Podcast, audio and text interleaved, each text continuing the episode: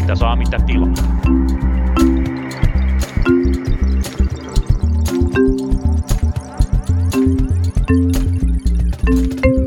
Hyvät kuulijat, rakkaat kanssaloiset, tervetuloa loisimaan kanssamme kuuntelemaan Punakulmaa. Me loisimme taas Hakaniemessä ja katsomme politiikan maailmaa. Tällä kertaa kanssani loisimassa on Lauri Muranen. Tervetuloa. Terve. Surffasin tänne, kuulkaa, juuri Lahdesta. No niin, Lahti on mestapaikka. Sekä myös Markus Jäntti, Tukholman yliopiston kansantaloustieteen professori. Tervetuloa Punakulmaan. Tästä pikkuisen piikikkäästä introsta arvasittekin, niin tarkoituksena on tänään puhua aavistuskeskustasta. Nimittäin keskusta piti kesäkokouksensa, ja nämä kesäkokoukset on perinteisesti olleet semmoisia linjanpaaluttamispaikkoja, missä puolueet haistelee toisiaan ja itseään niin kuin syksyä varten, että mihinkä tässä nyt ollaan syksyä kohti menossa. Ja ihan pari viikon päästähän tosiaan alkaa taas ensi vuoden budjettineuvottelut, missä päätetään nyt rahasta, ja siitä onkin tulossa itse asiassa ehkä vähän mielenkiintoisempi kuin luultiin. Nimittäin se, mitä olen kuullut, on se, että vihreät on mahdollisesti tekemässä sillä tavalla, että tulos neuvotellaan ja se sitten viedään puolueen valtuuskuntaan katsottavaksi, että käykö se vai eikö se käy. Niin siis jopa puoluekokoukseen. Niin. Mikä elin siellä sitten tämän mahdollisesti tekisi? Yleensä se on ollut puolueen valtuuskunta, joka tämän tosiaan päättää sitten, että peukku ylös tai peukku alas. Mutta se, mitä olen kuullut, mä voin olla totta kai väärässäkin, on siis se, että siellä ollaan jonkin verran tyytymättömiä ehkä tähän näihin ilmastotoimien etenemiseen ja siihen, miten homma on ylipäätään tähän asti mennyt, ja voi olla tosiaan, että tässä tulee nyt sitten ovilive tosiaan vihreitten suunnalta. No niin, tätä on odotettu. Palataan keskustaan niin kuin aina ennenkin. Me kaikki olemme aurinkoinen puoli ylöspäin täällä, ja kun loisimisesta arvaatte, niin keskustan eduskuntaryhmän uusi puheenjohtaja Juho Pylväs oli ehkä tämä viikon kuohuttavin puheenaihe. Katsoitko tämän puheen? No en katsonut, mutta tämä ehkä kertoo enemmänkin minun ammattitaidosta tai lähinnä sen puutteesta, että olen ollut lobbari kautta edunvalvoja niin lähes 10 vuotta, ja mulle tuli tämä nimi yllätyksenä. Ensimmäistä kertaa kuulin hänestä eilen, että sinänsä onnistunut lanseeraus uudelta eduskuntaryhmän puheenjohtajalta. Kyllä, tosiaan hän itsekin kyllä aloitti puheensa sanomalla, että juuri kukaan ei minusta vielä mitään tiedä, mutta noin varttisen jälkeen tilanne oli kyllä aivan toinen. Eli tosiaan hän otti kantaa pakolaisiin tavalla, josta perussuomalaisten varapuheenjohtaja Mauri Peltokangas sai syytteen kiihottamista kansanryhmää vastaan. On kiinnostavaa katsoa, pysyykö syyttäjällä nyt tämä yleinen linja, eli saako tosiaan Pylväs myös tästä syytteen. Ja totta kai mun täytyy nyt sanoa, että oli ennen kaikkea niin kuin, on vähän vaikea löytää sanoja kertoakseen, että miten niin kuin, miten hölmöä ja vastenmielistä tämmöinen puhe ylipäätään on. Täytyy kyllä sanoa, että niin kuin osuja upposi ikävällä tavalla, koska juuri eilen autoin erästä afgaanitaustasta turvapaikanhakijaa täyttämään työhakemusta Prismaan, olikohan myyjän hommaa niin poispäin, ja näiden tyyppien kanssa, kun on vuosikausia tässä nyt asioinut tai niin kuin läheisiksi ystäviksi tullut, niin en tiedä montaa yhtä motivoitunutta tyyppiä, ja en tiedä osaavatko surffata, mutta loisiminen ei ensimmäisenä tule heistä kyllä mieleen. Aivan. No mutta että tekin nyt, rakkaat kuulijat, saisitte tietää, että missä tässä nyt oikeastaan on kysymys, niin kuunnellaan pikkusen pieni pätkä tästä hänen puheestaan. Yritykset ovat niitä, jotka työllistävät. Ne tarvitsevat lisää joustoja. Isoja ja pieniä yrityksiä ei pidä sullua samaan muottiin. Työntekijöiden ja työnantajien pitää saada sopia asioista työpaikoilla. Kyllä me tarvitsemme Suomeen myös omalla työllään toimeentulevia osaajia ulkomailta. Sosiaaliturvalla loisivia elintasosulffareita sen sijaan emme tarvitse. Kaikista tärkeintä on tietenkin saada suomalaisille työttömille töitä. Meillä on paljon ihmisiä, jotka syystä tai toisesta ovat tahtomattaan työelämästä sivussa. Ihmisten pitää voida tulla toimeen omalla työllään. Myös osatyökykyisellä on oikeus päästä töihin. Pidemmällä aikavälillä sosiaaliturvaa pitää uudistaa niin, että työnteko kannattaa aina. Näin, siinä tosiaan keskustan eduskuntaryhmän puheenjohtaja Juho Pylväs paalutti itse asiassa aika monta asiaa, mistä me ollaan täällä puhuttu tänään. Varmaan meidän ei kannata käyttää sen enempää aikaa tähän loiskeskusteluun muuta kuin toteamalla, että tämä on niin kuin sydämetöntä ja kylmää puhetta. Totta kai se, mikä on myös jonkin verran mielenkiintoista, on sitten tämä tavallaan, selkeästi hän ei tässä asiaa mainitsematta puhu paikallisesta sopimisesta, mikä nyt tietysti on, mistä ollaan täällä paljon puhuttu, mikä on jo aika lailla arkipäivää monissa asioissa. Mutta siihen ainakin viitattiin siinä. Kyllä, mutta sen sijaan tosiaan haluaisin paikalla olevalta Markus Jäntiltä kysyä, että mitä tarkoitetaan, kun sanotaan, että työnteon pitää olla aina kannattavaa? No ne, jotka sitä hokevat, on tietenkin parempia selittämään, mitä he itse sillä tarkoittavat. Mä tulkitsen näitä puheita viittauksena kannustinloukkuihin ja kannustinloukkuproblematiikkaahan ajatellaan usein niin, että pitäisi saada parempi nettotulo, jos ottaa työpaikan vastaan, kuin jos elää sosiaaliturvan tulonsiirtojen varassa. Mutta nämä, jotka hokee tätä, että pitää aina olla kannattavampaa ottaa työ vastaan, ei joko ole ajatelleet asiaa ihan loppuun asti tai tietoisesti sumuttavat.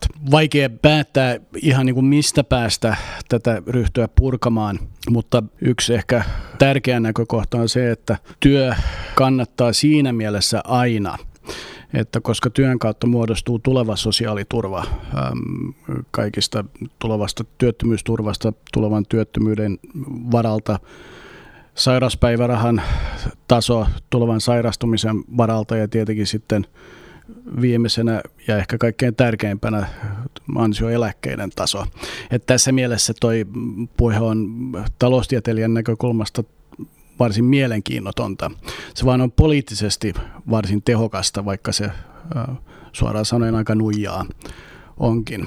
Miten tämä Suomen tilanne, puhuit näistä kannustinloukuista, niin onko meillä Suomessa paha ongelma näiden kannustinloukkujen kanssa? Se, kuinka paha se ongelma on, tietenkin paljon riippuu siitä, keneltä kysytään.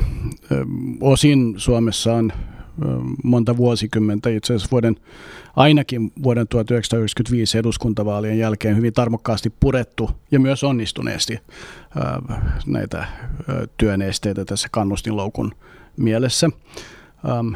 Niitä on tavattoman vaikea täysin saada pois. Se on tavallaan sosiaaliturvan luonteessa, että näin on, jollei sitä vedä niin kuin aivan minimiinsä, mutta sellaisessa yhteiskunnassa suurin osa meistä ei halua elää. Toisaalta sitten sikäli kun kannustinloukkujen yleisyyttä mitataan, eli niin kutsutuilla työssäkäyntiveroilla, joka siis käytännössä tarkoittaa se, että kuinka paljon nettotulot muuttuu, kun työllistyy suhteessa siihen työstä saatavaan etuuteen, niin vertailukelpoisia lukuja eri esimerkki perhetyypeille julkaisee OECD, eli tämä rikkaiden maiden talousjärjestö, ja niiden valossa Suomen kannustinloukku ei näytä erityisen pahalta esimerkiksi Tanskaan ja Ruotsiin verrattuna, jollaisia vertailuja työn kannattavuudesta puhuvat. Eli ei Suomen ongelma tässä kansainvälisessä vertailussa kovin merkittävä ole. Ja sitten tosiaan, jos tätä puhetta miettii ihan...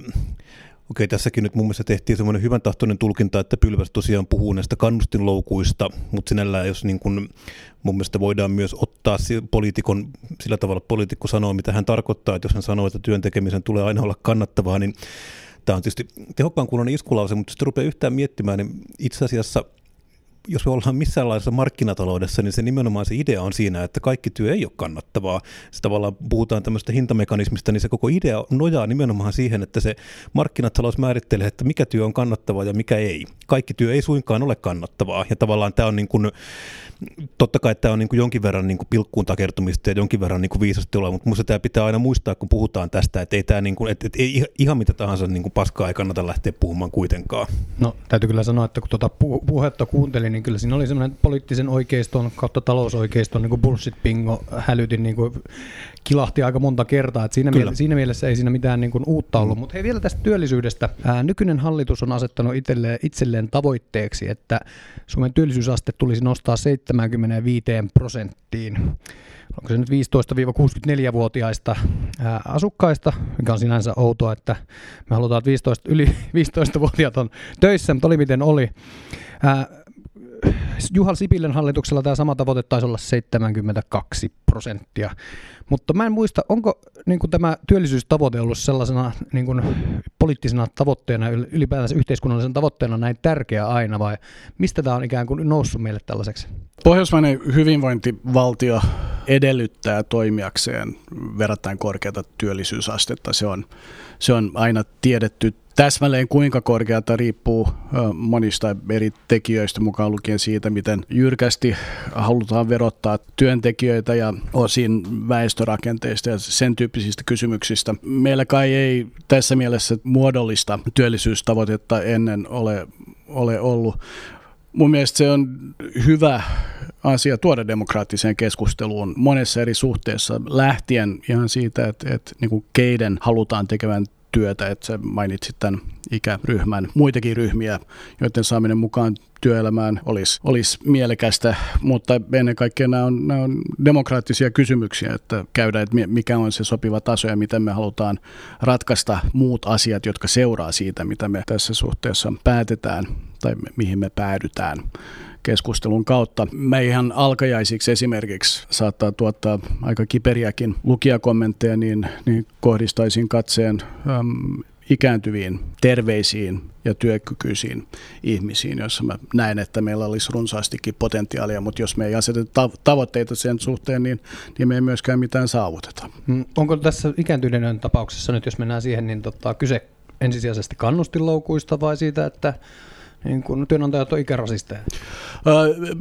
Sitä mä en tiedä, eikä oikein tiedä kukaan. Meillä on Suomessa iso ero odotettavissa olevassa eliniässä ikääntyneillä. Et mitä matalampi on tulokertymä, sen lyhyempi on elinikä, ne erot on isoja. Mutta toisaalta on hyvä muistaa, että näillä hyvätuloisilla eläkeläisillä on merkittävän paljon pidempi ja merkittävästi pidentynyt elinikä viimeisten parin vuosikymmenen aikana, ja mä kohdistaisin katseeni heihin, että ihan mun mielestä olisi täysin kohtuullista myöhentää eläkeikää parempituloisilla ja ikään kuin antaa sitten eläkeiän olla verrattain matala niille, joilla on matalimmat elinkaaritulot. Aivan. Ja jos muistan oikein, korjatkaa jos olen väärässä, mutta muistaakseni tämä niin kuin nykyisen kaltainen eläke ajatuksena muodostui Saksassa 1800-luvulla, ja oliko Otto von Bismarck, joka totesi, että eläkeikä voisi olla 65 vuotta, joka sattui olemaan just silloin vielä ihmisen keskimääräinen odotettavissa oleva elinikä. Sosiaalipolitiikan historioitsijat on tähän huomattavasti parempia vastaamaan. Jos mä tähän jotain menen sanomaan, niin tuon varmaan tehneeksi todella kiusallisia virheitä, mutta näinhän tämä retoriikka yleensä käy, että se sieltä lähti liikkeelle. Kyllä vaan. Ja tosiaan syy, mitä varten Markus Jäntti on täällä tänään meidän haastateltavanamme, on se, että te olette juuri julkaisseet bestsellerin kirjan, jolla on todellakin vetävä nimi, nimittäin Työllisyyden tutkijaryhmän raportti, Työllisyyden tutkijaryhmä, työ- ja elinkeinoministeriön julkaisu ja 2021-2.40. Ja tämä on tosiaan aika kiinnostava paperi. Kertoisitko sä vähän, että miten tämä työryhmä, minkälaisen toimeksiannon te saitte ja keneltä? Me saatiin toimeksianto työ- ja elinkeinoministeriltä, joka silloin oli Timo Harakka, tehtävä ehdottaa sellaisia tutkimukseen perustuvia toimenpiteitä, joilla työllisyyttä saataisiin nostettua 30 000 henkeä. Se oli siihen aikaan, siis 2019 syksyllä. Ja siinä ei ollut kovin selkeää takarajaa, että muodollisesti toimikausi oli koko hallituksen aika. Me toivottiin aika nopeassa tahdissa ehdotuksia, joihin me sitten ei erinäisistä syistä pystytty, mutta me käytiin keskusteluja hallitukseen myös jonkin verran ministeriöiden kanssa, esiteltiin meidän ajatuksia ja sitten viime kesäkuussa tämä meidän raportti julkaistiin. Niille ihmisille, mitkä eivät ole vielä ehtineet lukea tätä raporttia, niin mitkä oli tavallaan teidän semmoisia sitten nämä isot löydökset? Mitä te ehdotatte? Me tehdään joukko enemmän tai vähemmän konkreettisia ehdotuksia. Sitten meillä on myös liuta suosituksia. Suositusten joukossa esimerkiksi on jonkin verran osatyökykyisten työllistymistä edistäviä ajatuksia, joita ehdotetaan jatkoselvitettäväksi, jonkin verran myös yrittäjyyden edistämistä koskevia suosituksia ja niin edespäin. Meidän varsinaisten ehdotusten joukossa on joitakin, jotka liittyy työvoimapalveluiden toimintaan. Me käytännössä ehdotetaan aika reipasta lisäystä TE-toimistojen toimitsijoiden määrään. Siitä on olemassa aika vankkaa tutkimusevidenssiä, että jos yhtä virkailijaa kohden on vähemmän työttömiä, niin palvelut pelaa paremmin. Ja me myös ehdotetaan jonkin verran TE-toimistojen toiminnan tehostaminen on väärä sana, mutta että siinä yritettäisiin hyödyntää enemmän niin kuin modernia tietojen käsittelymenetelmiä. Me ehdotetaan työttömyysturvan osalta joitakin muutoksia. Yksi on se, että tulorekisteriä hyödynnettäisiin enemmän ansiosidonnaisen työttömyysturvan ehtojen tarkistamiseksi. Mitä tämä vähän niin kuin käytännössä tarkoittaisi? No se käytännössä tarkoittaa sitä, että ansiosidonnainen työttömyysturva, sen ehdot tehtäisiin tuloperusteisiksi pikemminkin kuin että tarkistettaisiin niiden työjaksojen pituutta.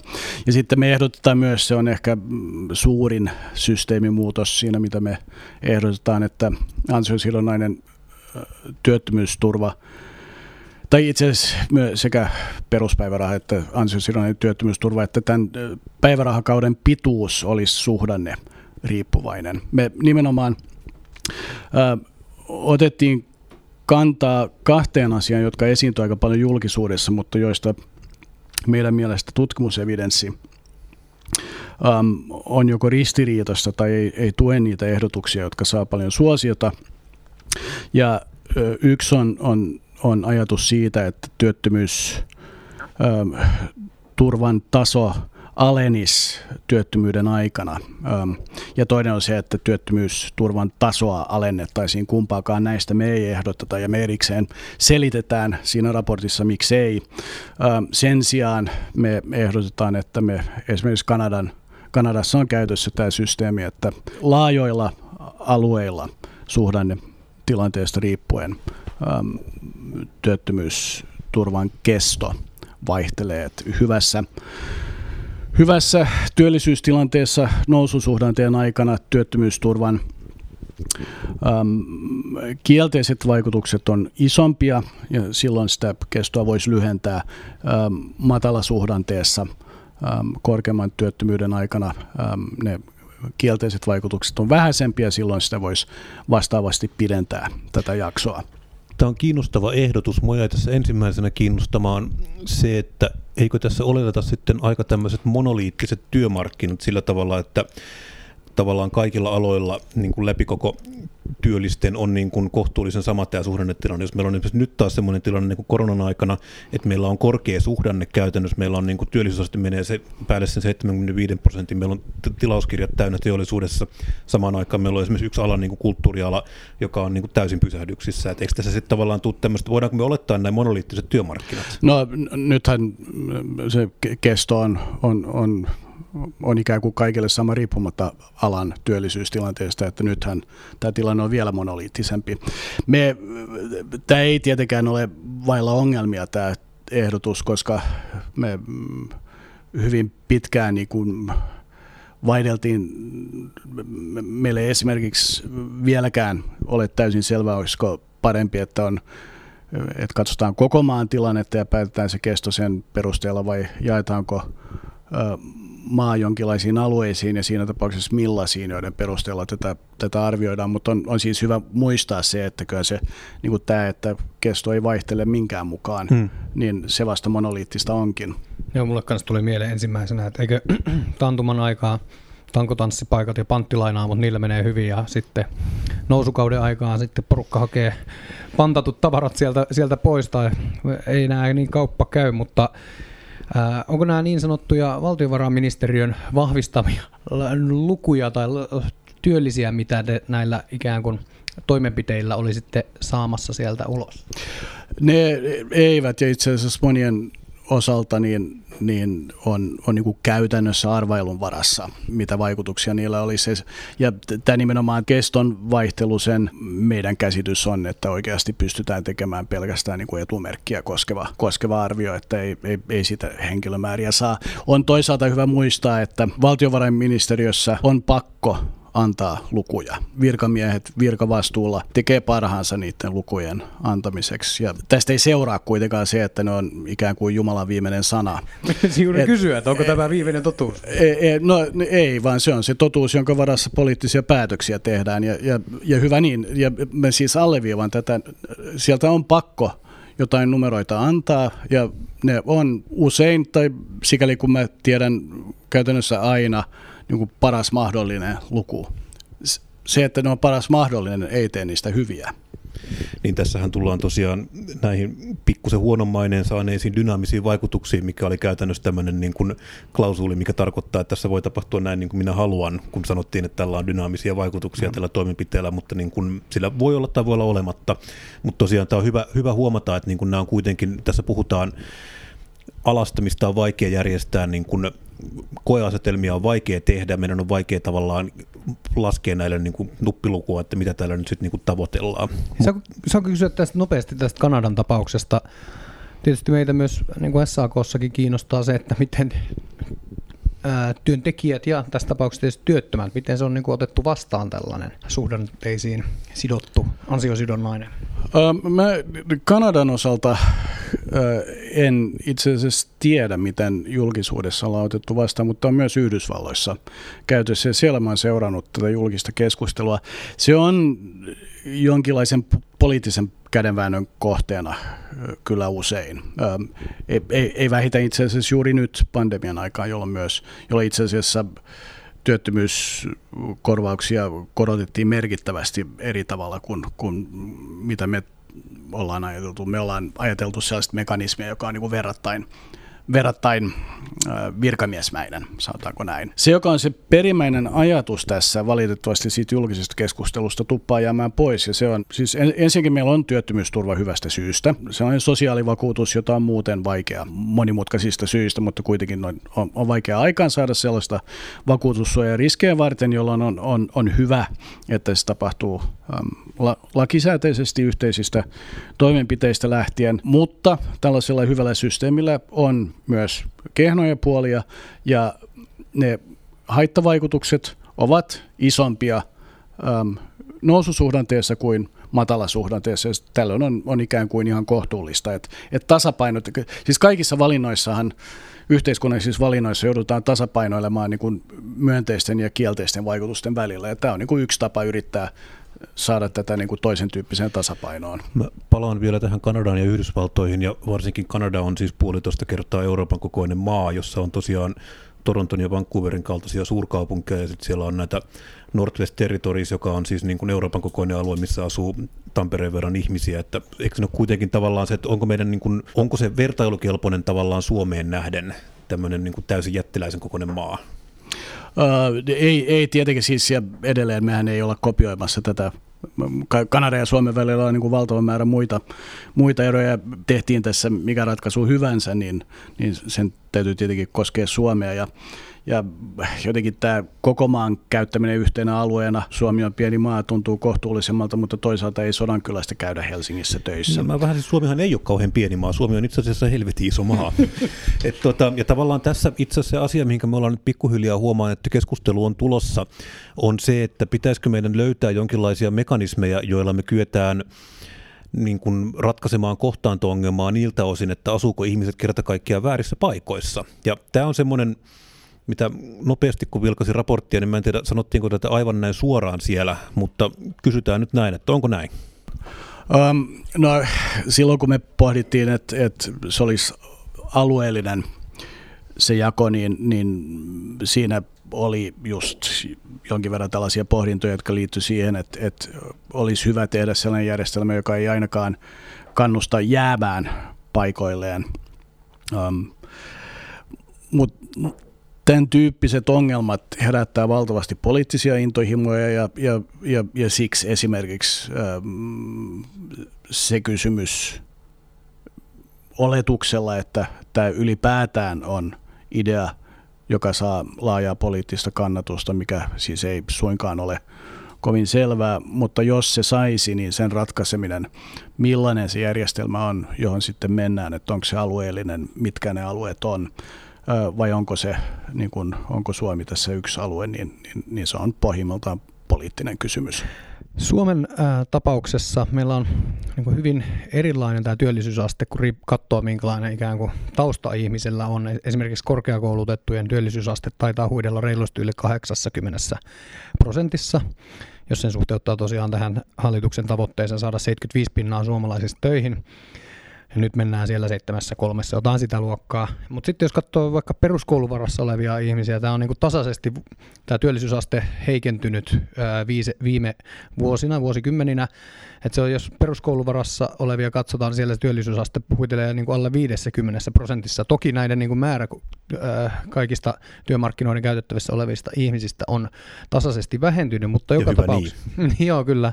Mutta joka tapauksessa onko teillä jonkunnäköisiä niinku pohdintoja siitä, että miten tätä osaamista pystyttäisiin päivittämään, nämä ihmiset kelpaisivat työmarkkinoille? No siihen osin liittyy nämä työvoimapalveluita koskevat osiot, mutta kovin pitkälle meneviä nimenomaan koulutustasoon liittyviä ehdotuksia me ei tehdä. On hyvä muistaa se, että nythän oppivelvollisuutta on jo pidennetty, joka käytännössä merkitsee sitä, että tavoitteena on siis, että koko ikäluokka saisi vähintään toisen asteen koulutuksen. Ja korkeakoulutukseen liittyen niin virallinen tavoite on jo pitkään ollut se, että puolet ikäluokasta saisi korkeakoulutuksen. Että jos näihin tavoitteisiin päästään, niin sittenhän tämä ongelma ikään kuin näyttää toiselta. Meillä on siihen liittyen, ja palatakseni tähän, mistä oli aiemmin puhetta, me ehdotetaan, että työllisyystavoite asetettaisiin eri ikäryhmässä kuin missä se nyt asetetaan, että 15-64 on niin kuin kahdessa eri suhteessa väärä. Siinä on liian matala se alaraja, varsinkin oppivelvollisuuden pidennyksen jälkeen. Ei me haluta, että alle 20-vuotiaat olisi töissä, me halutaan ne käy koulua ja käy sitä tehokkaasti. Ja kun 50% halutaan korkeakoulutukseen, mun mielestä voi kysyä, että onko se 20kaan oikea alaraja, mutta jotenkin sitä nyt ehkä voi ajatella kompromissina. Ja sitten toisaalta joukko toimenpiteitä, jonka tiedetään Ruotsissa vaikuttaneen myönteisesti työllisyyteen, koskee nimenomaan ikääntyneiden työmarkkinoita. Eli siellä tämä paljon puhuttu työlinja, niin sillä on hyvin vähän todistetusti ollut vaikutusta työllisyyteen, mutta yhdessä ryhmässä sillä on ollut vaikutusta, ja se on nimenomaan ikääntyneet. Eli mun mielestä olisi kohtuullista, että työllisyystavoitteen yläikärajaa myös nostettaisiin, ja ehkä se niin kuin sopiva ikäryhmä olisi 20-69-vuotiaat. Nythän mä en kuvittele, että kaikki 65-69-vuotiaat saadaan töihin, enkä pidä sitä edes yhteiskunnallisesti hyvänä tavoitteena. Sen sijaan ne 65-69-vuotiaat, jotka on terveitä, hyväkuntoisia ja motivoituneita, niin siellä me tiedetään, että on potentiaalia nostaa työllisyyttä. Mä niin kuin korostan sitä, että ensinnäkin siellä on ollut valtava odotettavassa olevan eliniän kasvu, varsinkin hyvätuloisilla, ja toisaalta niin se, mikä on sopiva ikäryhmä, niin on sopiva demokraattisen keskustelun kohde, eikä mikään sellainen, mikä meille annetaan ulkopuolelta.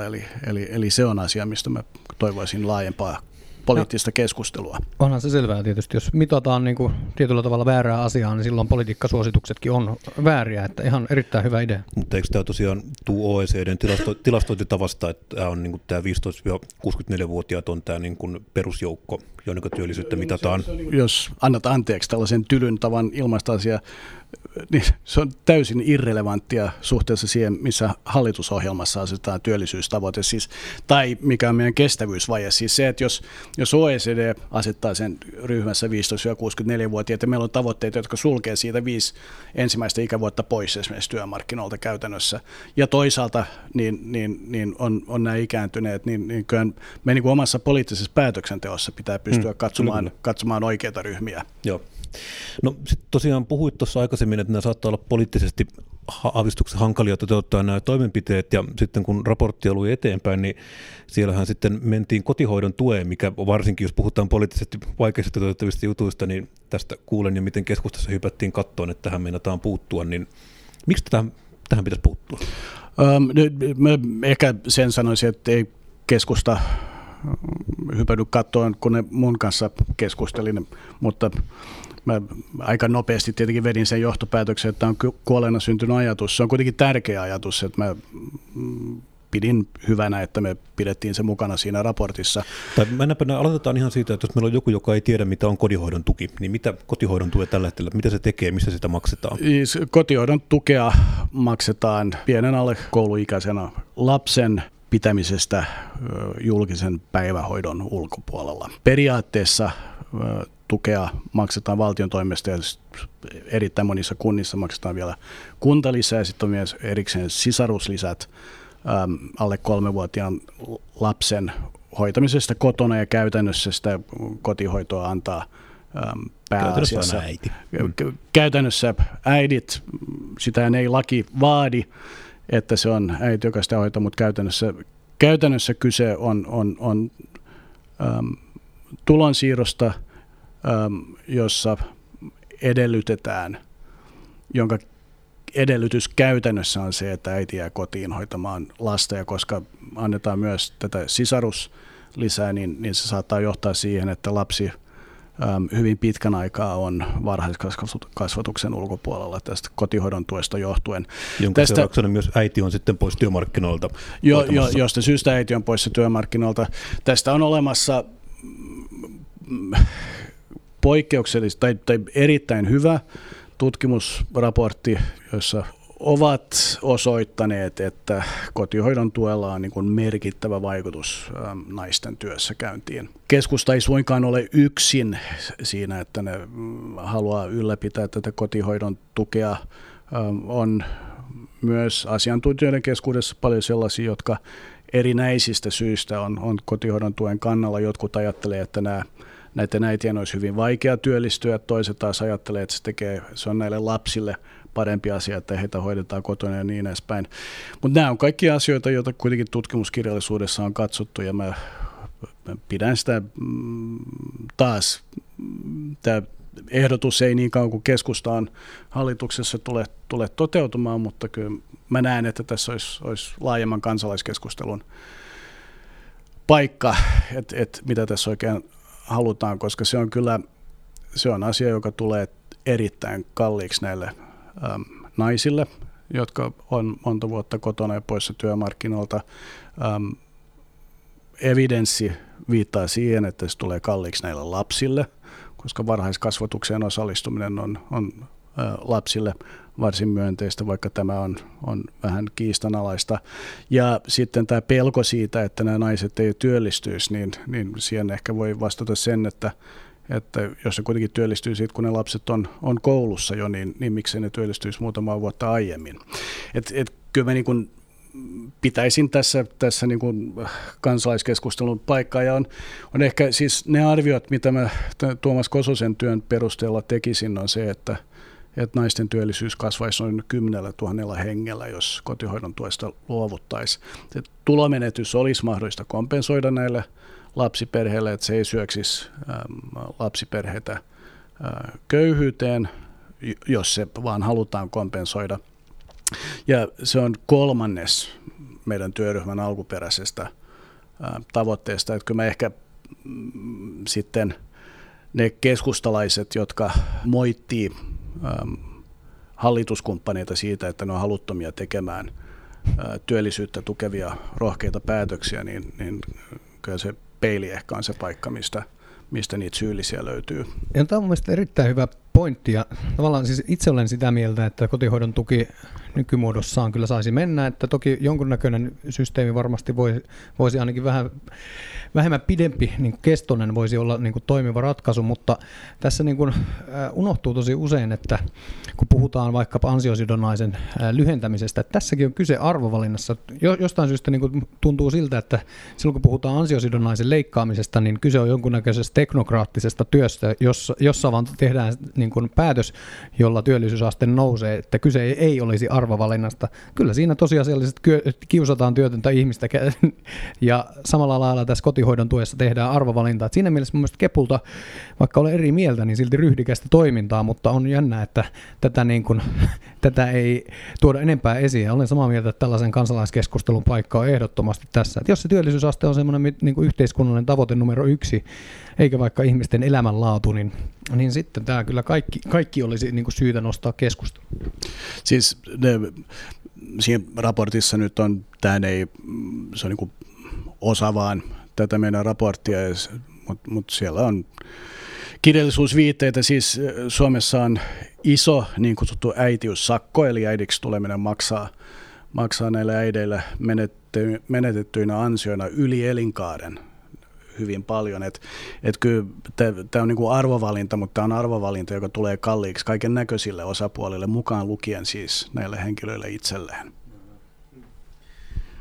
Tässä on tosiaan nyt niin kuin puhuttu, jonkun verran sivuttu tätä jaottelua tavallaan niin kuin teknokratian, taloustieteen, politiikkasuositusten välillä. Ja musta on oikeastaan kiinnostava vähän purkaa sitä jännitettä, että teillä on tosiaan nyt niin kuin työryhmä, missä on ollut niin kuin fiksuja ihmisiä, mitkä on kirjoittanut niin kuin selkeästi perusteltuja ideoita siitä, miten tätä voisi niin kuin parantaa. Onko nämä ideologisia nämä tavallaan esitykset, mitä te teette? Sen arvioiminen olisi ehkä viisaampaa jättää ulkopuoliselle kriitikoille. Ehkä näkisin asia niin, että me ollaan yritetty ammentaa yhteiskuntatieteellisestä tutkimuksesta käsityksiä siitä, miten työllisyyttä voi ja myös siitä, miten työllisyyttä ei voi nostaa ilman, että siitä syntyy niin kuin merkittäviä haittavaikutuksia ympäröivälle yhteiskunnalle. Ideologisuus voi piillä siinä tutkimuksessa, mitä me ammennetaan. Se ideologisuus voi piillä meissä itsessämme. Se ideologisuus voi tietenkin piillä sellaisissa tiedostamattomissa tai osin tiedostetuissa rajoitteissa siitä, mitä ajatellaan esimerkiksi poliittisesti tarkoituksenmukaiseksi tai mahdolliseksi. Mutta siksihän meillä on työryhmä, missä on jäseniä eri tutkimuslaitoksista, yliopistoista ja myös eri tieteen aloilta. Joo. Itse osin, koska mulla on kuitenkin monien julkisesti tietämä oma poliittinen suuntautuminen, niin mä pyrin olemaan hyvin varovainen siinä, miten mä evidenssiä katson. Että varmaan voi perustellustikin tällaisesta ideologisuudesta meitä syyttää, mutta sikshän meillä käydään demokraattista keskustelua, että voidaan sitten ruotia analyyttisesti sitä, että mihin missä nämä ideologiset karikot piilevät. Ja mä niin kuin kuitenkin haluaisin korostaa sitä, että mä itse pidän merkittävänä myös sitä, mitä me ei ehdoteta. Me esimerkiksi tätä työttömyysturvan tason alentamista työttömyyden keston mukaan ei ehdoteta. Me ei ehdoteta työttömyysturvan tason alentamista ja me tehdään näin vedoten siihen tutkimusevidenssiin, mikä on käytettävissä. Meillä rupeaa kello olemaan pikkuhiljaa täysin. Me aletaan pian lopettelemaan, mutta ennen kuin me lopetetaan, niin mä haluaisin vielä kysyä tämmöistä asiaa, että tässä on selkeästi tavallaan otettu annettuna iso osa nykyisestä sosiaaliturvajärjestelmästä. Oliko tämä tietoinen valinta, oliko tämä tehtävän annossa vai mitä varten te lähditte miettimään tavallaan niin kuin tämmöisiä nykysysteemin inkrementaalisia parannuksia eikä tavallaan keksimään koko sosiaaliturvajärjestelmää täysin uudestaan? No, siihen on tavallaan helppo vastata, mutta tämä on myös todella tärkeä kysymys. Siis kansantaloustiede, jonka mä tieteenalalla tietenkin tunnen parhaiten, niin on siis valtavirtainen taloustiedon niin sanotusti marginaalista. Eli me sekä empiirinen tutkimus, eli tutkimus, missä katsotaan, mitä esimerkiksi, jos on tehty joku reformi ja sitten on koe- ja verrokkiryhmä, vedetään johtopäätöksiä siitä, tepsikö se reformi vai ei.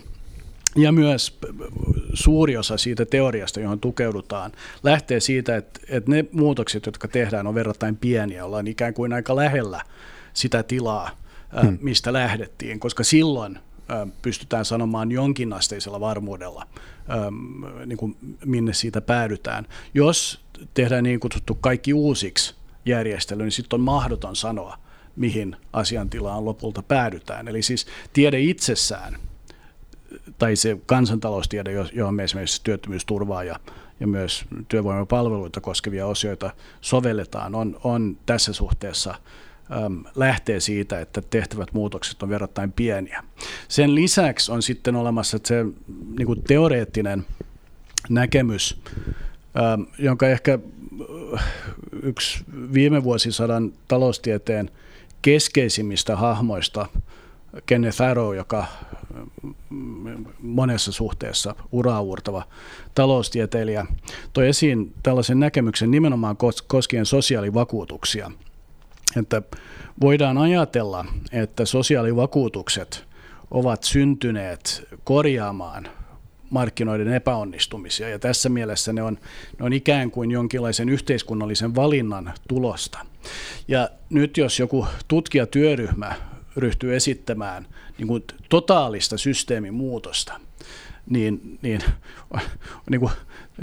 on vaikea ajatella niin kuin vähemmän demokraattista tapaa uudistaa yhteiskuntaa kuin se, että pistetään kaikki järjestelmät uusiksi. Eli kyllä niin kuin lähtökohta on se, että ne muutokset on pieniä. Nyt mä en suinkaan vastuussa, se on niin kuin poliittisten puolueiden tehtävä tehdä näitä, tai miksei etujärjestöjä, en mä tässä halua siinä mielessä niin kuin päättää, kenelle poliittinen valta laajassa merkityksessä tai poliittisen keskustelun aloite Suomessa pitää olla, mutta tutkijatyöryhmän tehtävä nimenomaan on pyrkiä niin kuin ratkaisemaan toimeksiantojaan verrattain vaatimattomien muutosten sisällä.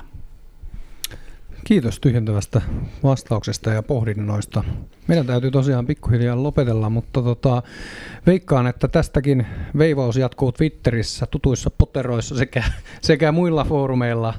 Me osallistumme myös yleisövinkkinä sanoa tosiaan, että itse lopetin Twitterin käyttöön, elämänlaatuni on parantunut merkittävästi sen myötä, joten suosittelen kaikilla ainakin miettimään ja harkitsemaan tällaista jonkinlaista henkilökohtaista katarsista, että aina ei tarvitse tietää, mitä Keskuskauppakamari asioista ajattelee. Tähän on hyvä lopettaa. Kiitos kaikille kuulijoille. Ennen kaikkea kiitos Markus Jäntille, että olet tullut tänne keskustelemaan. Tosiaan raportti, jolla on bestseller-nimi, jota en enää muista, niin laitamme sen linkin tuohon tämän episodin alle, niin voitte tosiaan käydä sen itse siitä lukemassa. Siinä on ennen kaikkea, mutta täytyy sanoa, että siinä oli erittäin hyvä yleisesitys suomalaisesta sosiaaliturvasta, mitä mä en oikein missään muualla nähnyt, että se on niin kuin kasattu parinkymmenen sivun tavallaan työttömyysturvan rakenne, mikä ei ole itse asiassa ihan mitätön suoritus sekään, niin se on ainakin semmoinen, mikä kannattaa asiaa harrastavien ihmisten käydä katsomassa. Kiitoksia, kun olitte seuranamme. Jos piditte meistä, kertokaa sitä kaverille. Jos vihasitte meitä, kertokaa sitä ainakin kaverille. Varsinkin siellä Twitterissä. Varsinkin siellä Twitterissä, missä me emme enää välttämättä ole. Hyvää loppuviikkoa, viikonloppua kaikille. Me tapaamme ensi viikolla. Uudet kujeet silloin mielessä. Hei vaan!